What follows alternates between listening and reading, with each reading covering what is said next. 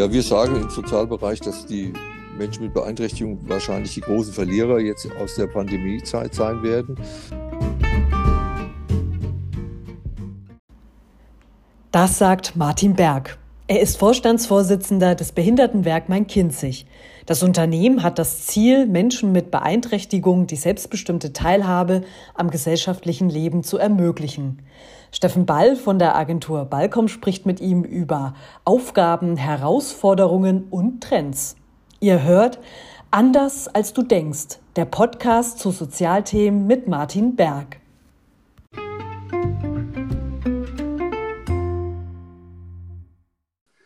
Guten Morgen, Herr Berg. Wie geht's Ihnen heute? Guten Morgen, Herr Ball. Wie geht's? Ja, in Anbetracht der Sonne in Gelnhausen und der schönen Winterlandschaft sehr gut. Äh, persönlich äh, im Unternehmen geht es einigermaßen auch gut mittlerweile. Wir haben die eine oder andere Situation gut überstanden. Also im Großen und Ganzen, wir leiden auf hohem Niveau. Das Unternehmen ist das BWMK, das Behindertenwerk Main-Kinzig. Hm. Wir wollen über Sozialthemen reden, in Ihrer Sprache auch über Themen aus dem Sozialraum. Ähm, Herr Berg, ein Pandemiejahr liegt äh, hinter uns weitere Monate mit dem Virus vor uns.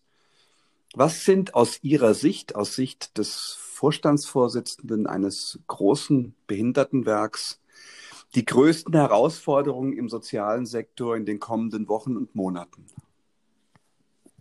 Naja, das, ähm, die Frage ist, wie wird eine stufenweise Öffnung gehen können? Wie wird äh, die Perspektive sein können für Teilhabe am gesellschaftlichen Leben. Wir im BWMK haben ja diese Idee, Teil sein, Teilhabe für Menschen mit Beeinträchtigungen gut zu organisieren. Und das hat natürlich in der zurückliegenden Zeit sehr große Probleme mit sich bereit. Wir hatten ja Anfang März im Jahr 2020 die Situation, dass wir Betretungsverbote hatten, dass wir ganz viele Einrichtungen bzw. Angebote schließen mussten. Mhm. Dann haben wir den Sommer gehabt und haben wieder gedacht, es wäre alles normal. Und jetzt im Herbst, Winter ist es auf einmal wieder zu den alten Zuständen zurückgegangen, aber mit einer ganz anderen äh, Anmutung. Wir hatten im Frühjahr war ganz viel das Thema Vertrauen und Solidarität in unserer Gesellschaft. Mhm. Und das ist jetzt nicht mehr so zu spüren aus meiner Sicht, sondern wir spüren mehr so diese wie geht's jetzt weiter, welche Rechte habe ich, wo komme ich jetzt zu meinen äh, Angeboten, ähm, wie kann die Familie wieder entlastet werden und so weiter. Es geht gar nicht so sehr darum, was in den Angeboten passiert. Wenn ich zum Beispiel die Schule oder die Kita sehe, da geht es ja nicht nur darum, dass die Familien entlastet werden, dass Kinder in die ähm, Einrichtungen gehen, sondern es geht ja darum auch, dass die Kinder eine Bildung erfahren, dass die Sozialkompetenzen aufgebaut werden und mhm. solche Dinge. Ich glaube, es wird im Moment in der Betrachtungsweise ein anderer Fokus gelegt, den ich schwer nachvollziehen kann. Warum können Sie den Fokus nicht nachvollziehen und wie würden Sie den Fokus beschreiben? Naja, gerade auch in der nenne das jetzt mal Behindertenhilfe, haben wir ja äh, in der Vergangenheit über die UN-Behindertenrechtskonvention äh, sehr darum gestritten, Menschen mit Beeinträchtigung mehr kompetente Teilhabe in unserer Gesellschaft zu ermöglichen um auch den Mensch eine neue Perspektive zu geben. Jetzt ist dieser Schutzgedanke ein ganz anderer und die Entlastung von anderen gesellschaftlichen äh, Gruppen viel mehr im Fokus, als sich um diese gesamtheitliche gesellschaftliche Aufgabe zu kümmern. Und deswegen kann ich das so schwer nachvollziehen. Also der Fokus natürlich ist wichtig, dass wir äh, als Staat, als Gesellschaft funktionieren, dass wir auch äh, die, unsere Menschen schützen. Aber wir müssen natürlich auch schauen, dass das, was wir uns in der Vergangenheit vorgenommen haben, nicht einfach jetzt inflationierend aufgegeben wird, weil das eine wichtiger ist wie das andere, sondern dass wir den gesamtheitlichen Blick behalten. Wir sprechen ja immer vom neuen Normal. Ähm, immer wenn äh, man von Corona dann hat man logischerweise die Hoffnung und auch die Erwartung, dass das irgendwann vorbei ist und danach soll es ein neues Normal geben, das neue Normal. In der ähm, Arbeitswelt heißt das zum Beispiel, wir gehen vielleicht nicht mehr jeden Tag ins Büro, sondern große Teile der Bevölkerung arbeiten von zu Hause, könnte so ein Thema sein, was man mit als das neue Normal beschreiben kann. Wenn Sie ähm, das neue Normal in der Behindertenhilfe, in all, all, den Ausprägungen bei Ihrem Unternehmen und in der Branche, wenn man das so sagen kann, im Sozialraum beschreiben, was wird denn aus Ihrer Sicht das neue Normal? Das neue Normal wird zumindest so sein, nicht mehr so wie vorher. Das heißt also, wir haben ja sehr darauf gesetzt, dass wir über Beziehungsarbeit, dass wir durch direkte Kontakte Menschen begleiten, Menschen auch eine Anleitung geben und vielleicht auch Menschen helfen können. Und diese engen Kontakte, Sie können sich vorstellen vielleicht diese Frage, wie geht ein Krisengespräch, wie kann man, wenn man in eine Krise gerät, wie kann man Hilfestellung bekommen, das wird sich sicherlich äh, wesentlich verändern die Sehnsucht, dass man dann immer wieder aufsuchend unterwegs ist, wird sich verändern. Und ich glaube auch, diese Problematik, die im Moment auftritt, dass man äh, Angebote gar nicht mehr wahrnimmt. Wenn Sie sich zum Beispiel überlegen, ähm, diese Jugendämter oder andere Ämter sind alle sehr stark im Homeoffice. Wer achtet jetzt darauf, dass es vielleicht Kindeswohlgefährdungen gibt, dass Kinder geschützt werden müssen? Was passiert da? Und diese ganzen ähm, nachfolgenden Dienste sind im Moment in der Situation, dass viele Plätze frei sind, dass die gar nicht so sehr in Anspruch genommen werden. Von daher glaube ich, muss uns überlegt müssen wir überlegen, wie können wir das in Zukunft sicherstellen, dass dieses alte, früher Aufsuchende durch andere Themen ersetzt werden. Da gibt es ein Stichwort Digitalisierung. Wie kann man das tun? Das wird ja in der Medizin schon ausprobiert. Und ich glaube, das wird auch im Bereich der Begleitung, Anleitung für Menschen mit Beeinträchtigungen eine ganz andere Rolle spielen wie in der Vergangenheit. Digitalisierung ist ja oft so ein, so ein Buzzword, ne, wo man sich alles und äh, oftmals vielleicht auch gar nichts darunter vorstellen kann. Wie würden Sie das denn beschreiben, jetzt mal ganz konkret? Also was bedeutet Digitalisierung in der Behindertenhilfe? Vielleicht mal mit zwei, drei Beispielen auch aus Ihrem Unternehmen, was Sie in der Vorbereitung haben oder was Sie aus dem Sozialraum gehört haben. Ja, vielleicht ganz einfach. In der Wohnstätte, wenn jemand keinen Kontakt zu seinen Angehörigen wahrnehmen kann, kann man heute über diese ganzen äh, Module äh, eine, eine, Videokonferenz machen und kann seinen Angehörigen sehen, kann mit ihm sprechen, ohne dass man jetzt äh, selbst in Kontakt treten muss. Oder aber auch in den Schulen diese ganzen äh, Installationen oder im Kita-Bereich über die Apps, wo man gewisse Kommunikation mit den Eltern machen kann, ohne dass man direkt in Austausch geht und das sehr zielgerichtet machen kann. Das sind so zwei kleine Beispiele bis hin zu der, äh, was wir schon die ganze Zeit vorantreiben, die sogenannte unterstützte Kommunikation, dass man mit Hilfsmitteln Menschen, die in der Lautsprache nicht äh, Möglichkeiten haben, dass wir dort äh, Möglichkeiten entwickeln können, mit ihnen in Kommunikation zu treten. Und das wird sich natürlich weiter fortsetzen und wird sich noch weiter entwickeln können. Ich würde mal auf ein, äh, auf ein aktuelles Thema zu sprechen kommen gerne. Und da geht es um Menschen mit Beeinträchtigungen und die Arbeitswelt. Äh, wenn man sich die aktuellen Zeitungsmeldungen durchliest, dann ähm, hat die Arbeitslosigkeit unter Menschen mit Behinderungen im Januar 2021 einen neuen Höchststand erreicht.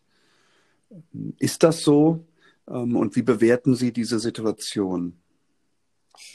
Ja, wir sagen im Sozialbereich, dass die Menschen mit Beeinträchtigung wahrscheinlich die großen Verlierer jetzt aus der Pandemiezeit sein werden.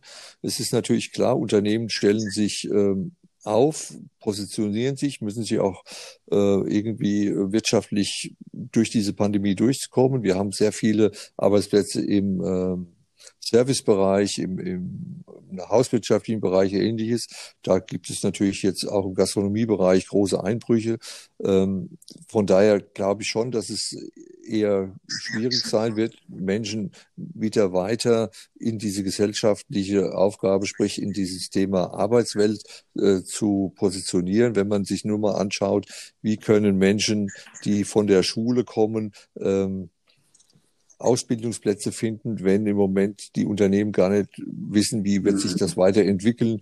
Äh, das heißt, es werden dann weiterhin schulische Ausbildung vorangetrieben. Also dieses Problem wird sich verzögern, äh, in den nächsten Jahren nach hinten verschoben. Und dann werden die äh, Menschen, die vielleicht kognitiv in der Lage sind, einen Ausbildungsberuf zu ergreifen, aber vielleicht körperlich nicht in der Lage sind und das Unternehmen aber nicht bereit ist, diesen Aufwand zu betreiben, bis hin zu den Menschen, die gar nicht kognitiv in der Lage sind, in der in einer Ausbildung zu machen, die also eine, eine Werker- oder eine, eine, eine Hilfsarbeitertätigkeit im Sinne von einfachen Tätigkeiten ausführen wollen, da eine Bereitschaft zu finden, dass man sich mit diesem Thema jetzt unter diesen ganzen vielen Themen noch mit beschäftigt, das ist eher ich würde mal sagen, von der Perspektive her eher äh, negativ einzuschätzen, als dass man sagt, da geht man mit Euphorie äh, im Sinne von, Sie können sich vielleicht noch entsinnen, vor zwei Jahren haben wir über den sogenannten Fachkräftemangel diskutiert. Mhm. Der ist im Moment völlig out.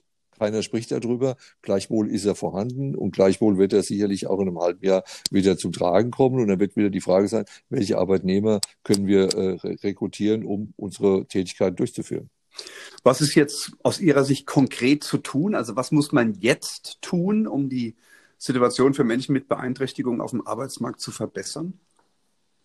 Ich glaube, das, was wir schon die ganze Zeit getan haben, wir haben versucht, mit unserer Öffentlichkeitsarbeit, mit unseren äh, Beispielen Infos oder, oder äh, Ideen zu geben, wie können Menschen mit Beeinträchtigungen auch äh, in einem Unternehmen einen guten Beitrag leisten. Und das haben wir in Hessen getan. Da gibt es eine, eine Kampagne, ein Team inklusive, wo wir versuchen, Öffentlichkeitsarbeit zu betreiben, dass der Arbeitgeber, der potenzielle Arbeitgeber erkennt, dass es nicht nur Probleme gibt, wenn man jemand mit einer Beeinträchtigung einstellt, sondern dass es da auch Potenziale gibt und vielleicht für das Unternehmen eine günstigere Ausgangssituation ist, als wenn man sich diesem Thema verschließt, weil ich glaube, es ist wichtig, dass wir gesellschaftlich diese Frage beantworten und nicht nur, dass wir das irgendwie beantworten durch äh, die behinderten Menschen gehören in diese Kategorie und die nicht behinderten Menschen in diese Kategorie. Aber wir tun uns in Deutschland im Grunde sehr schwer.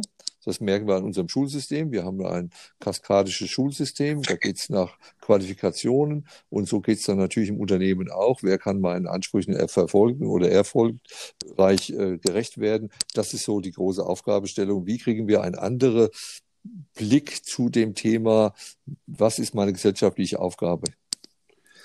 Und wenn Sie jetzt ein Stück weit in die Zukunft schauen und ähm, einfach mal überlegen, gemeinschaftlich mit mir und vielleicht auch eine Aufgabe stellen an die Gesellschaft. Ähm, was braucht es denn für eine neue Haltung in Zukunft, um äh, Menschen mit Behinderung berufliche Teilhabe zu ermöglichen?